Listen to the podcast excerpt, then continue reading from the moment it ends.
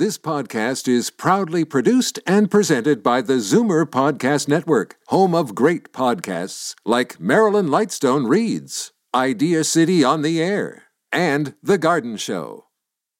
You're listening to an exclusive podcast of Fight Back on Zoomer Radio, heard weekdays from noon to one. Fight Back with Libby Znaimer on Zoomer Radio with guest host Jane Brown. What to do in these days of staying at home, staying in your own yard, and physical distancing. If you're looking for a way to enjoy getting outside while practicing physical distancing, birding may be for you.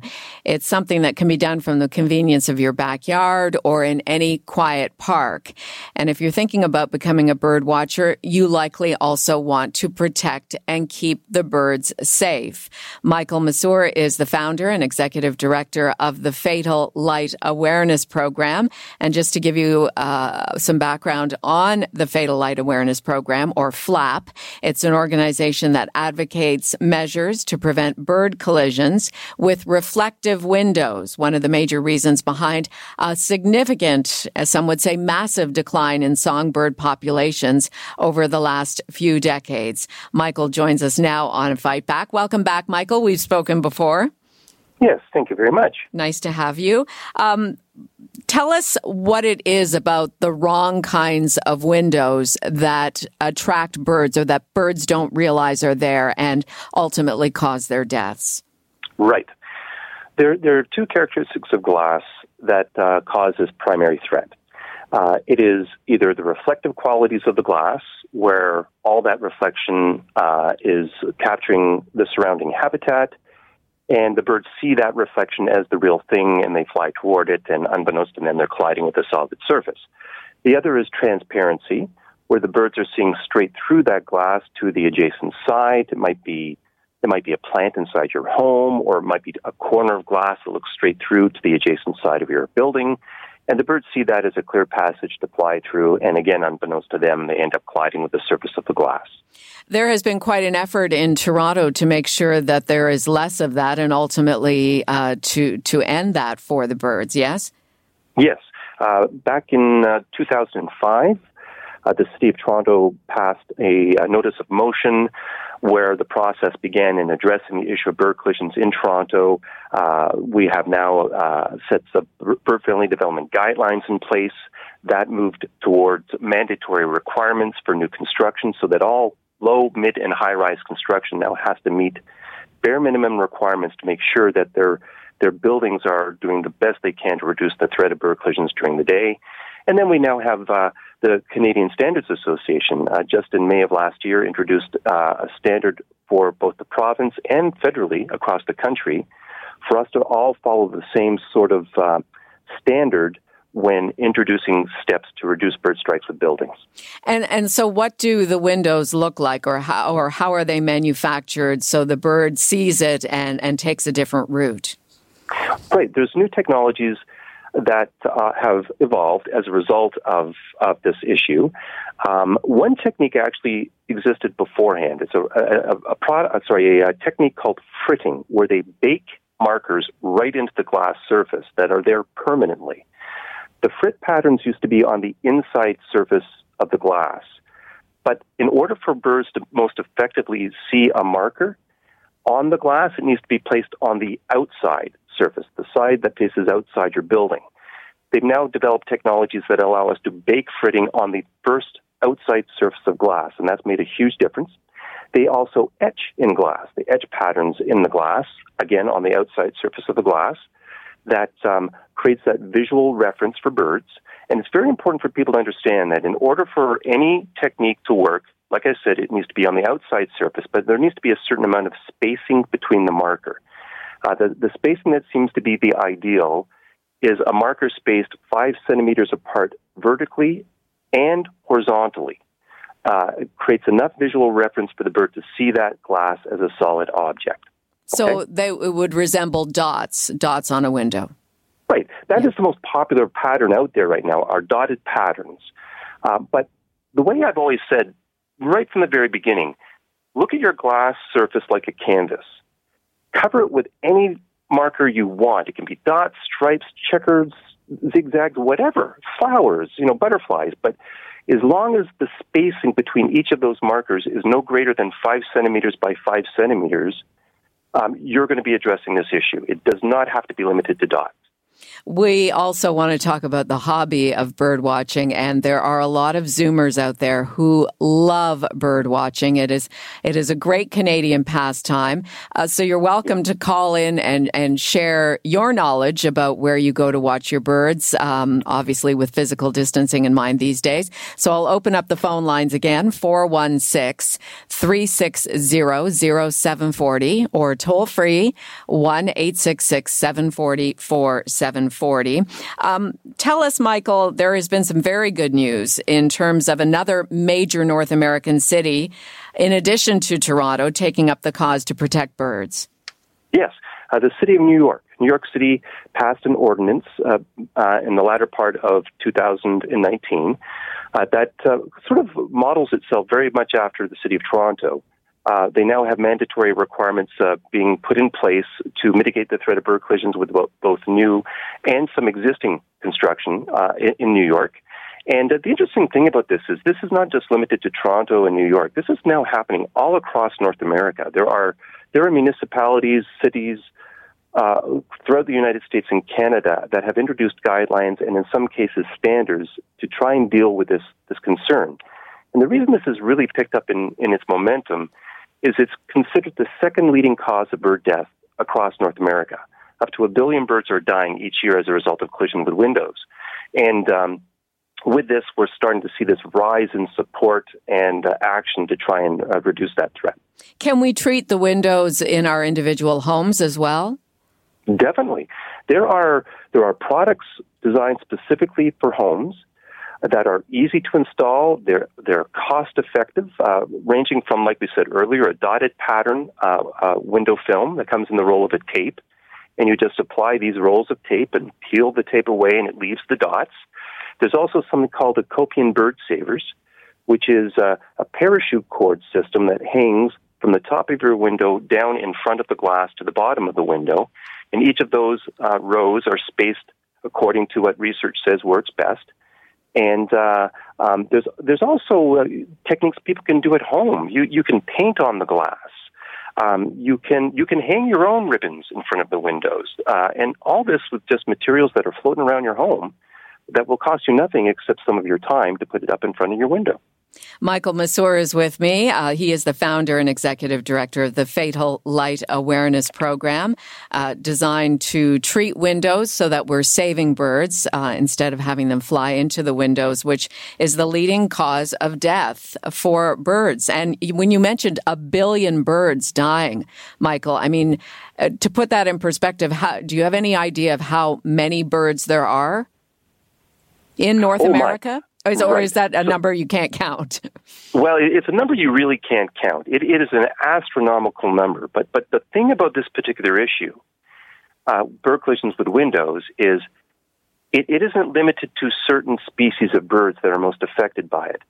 This issue affects the vast majority of migratory, we'll call them neotropical songbirds, songbirds that are migrating from Central South America to breed in the boreal forest up here in, in Ontario.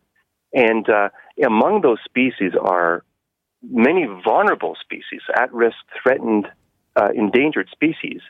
Um, so we're dealing with a, a sort of a, a, in of itself sort of like a pandemic of sorts because it affects everybody, the young, the old, and uh, and it's it's why this issue has become such a significant threat.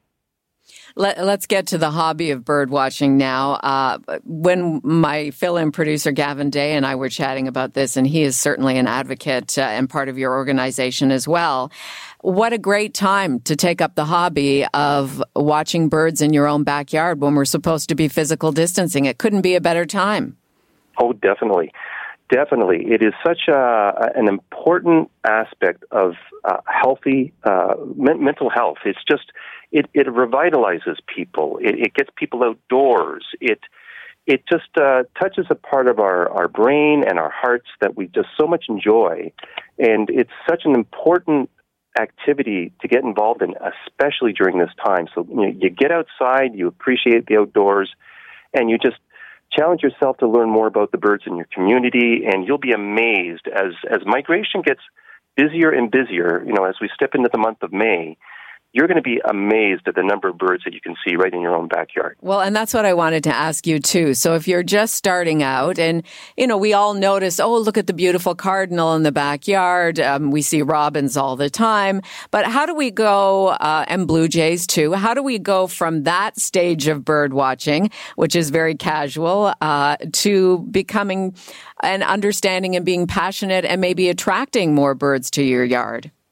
Right it's like anything. You need a little practice. You need to dedicate the time. You go out, you, you sit yourself down, uh, observe what, what vegetation might be available in your yard, or take a walk down to the park.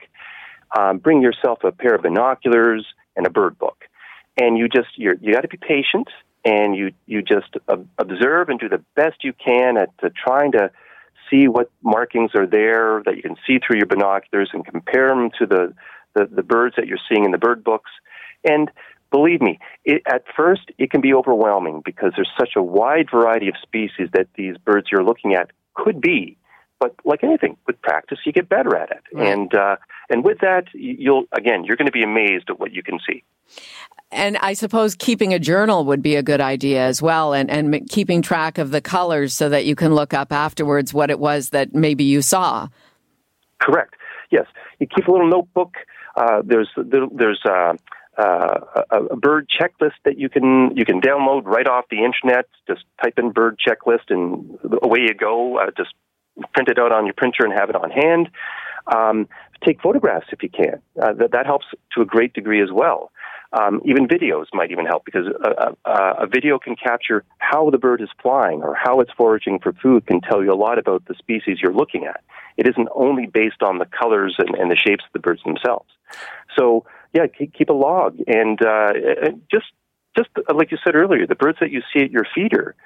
There are birds that will come to your feeder um, that are only summer residents that, in some cases, are even just passing through. You can have rose-breasted, uh, bro- let's try that again, rose-breasted grosbeaks visit the feeder during the springtime.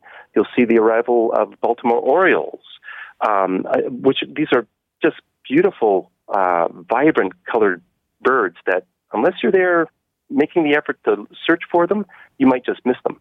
So uh, yes, I, it, it's just a, such a rewarding experience. We only have a couple of more minutes here with Michael Mesure. We're talking about bird watching uh, and saving birds by having the proper windows installed in buildings and in homes. So if you'd like to get in the conversation, 416-360-0740, toll free 1-866-744-740. Let's go to Case in Caledon. Hi, Case. Go ahead. Hi, good afternoon. Uh, yeah, I'm quite an avid bird watcher. In fact, and I feed them. I go through about uh, three or four 50 pound bags of bird seed in the winter. oh, that's great. Wow. Yeah, now my biggest problem uh, is cat. Okay, we know that cats are uh, definitely bird chasers, and they kill a lot of birds. And uh, the problem is, I have uh, people next door that have a cat. It's uh, unfortunately it's a feral cat, and uh, they will uh, let it out. And uh, I've asked them to keep it in. I mean, after all, I'm not feeding birds to entice them for the cat to capture them. So uh, yeah, therein lies the problem, but uh, I don't really know what the answer is. But uh, okay, let's put that to Michael. Yeah, th- this is it continues to be a real struggle. Uh, unfortunately, I mentioned earlier the leading cause, uh, second leading cause of bird death, windows. The leading cause is actually cats. And it really comes down to uh, a tremendous amount of time to educate and impress upon cat owners uh, that it is so important they make the efforts to try and turn their cats into indoor cats. Because not only are they taking the lives of, of birds and other forms of wildlife, the cat owner is subjecting their own pet to a significant amount of risk by letting them roam freely outdoors. Uh, mm-hmm. In outlying areas like in your area, in Caledon, uh, you have coyote. And coyote frequently take cats away. Um, yes, we uh, do absolutely we have coyotes here. right. Um, the, the, cats are still one of the more common forms of domesticated animals to be struck by vehicles. Um, they they are exposed to all kinds of disease. Uh, that there's so many risks that the pet owner is taking right. by Good letting the, the, the cat roam freely. uh, above and beyond, uh, you know, preventing them from killing wildlife. Let's go to Nina in Toronto. Hi, Nina. Go ahead. Hi. I love this show, and I thank you so much for doing something different, just to shift gears, because I still think that it's very important uh, during time of COVID nineteen to take a look at uh, other ways that we can create activities, and this is this is terrific. And and yeah. do you have a question for Michael, Nina? I do, as a matter of fact. Just last night, Michael, I I was wondering why do birds sing their beautiful songs, especially the robins and the cardinals, when heavy dusk starts to come? What is it that they're after when they sing that song that says it's the end of the day? Oh, I love that. Go ahead. Boy, well, I'll be quite honest. I'm not entirely sure, but one thing, uh, uh, uh like all of us, we're coming to the end of our day and um, you know you're starting to wind down for the evening, uh, and plus the fact that this time of year these birds are establishing their breeding territories, and they're they're they're they're, they're establishing their boundaries, and they're they're trying to make sure that the entire neighborhood of other birds in the area know exactly where where they stand in terms of their their chosen habitat to breed and nest in, and it's it's all part of a, a territorial display where they're they're just digging their their little uh, um, claws into the ground, so to speak, and they're they're they're making sure that their neighboring competitor birds know exactly where to stay away from.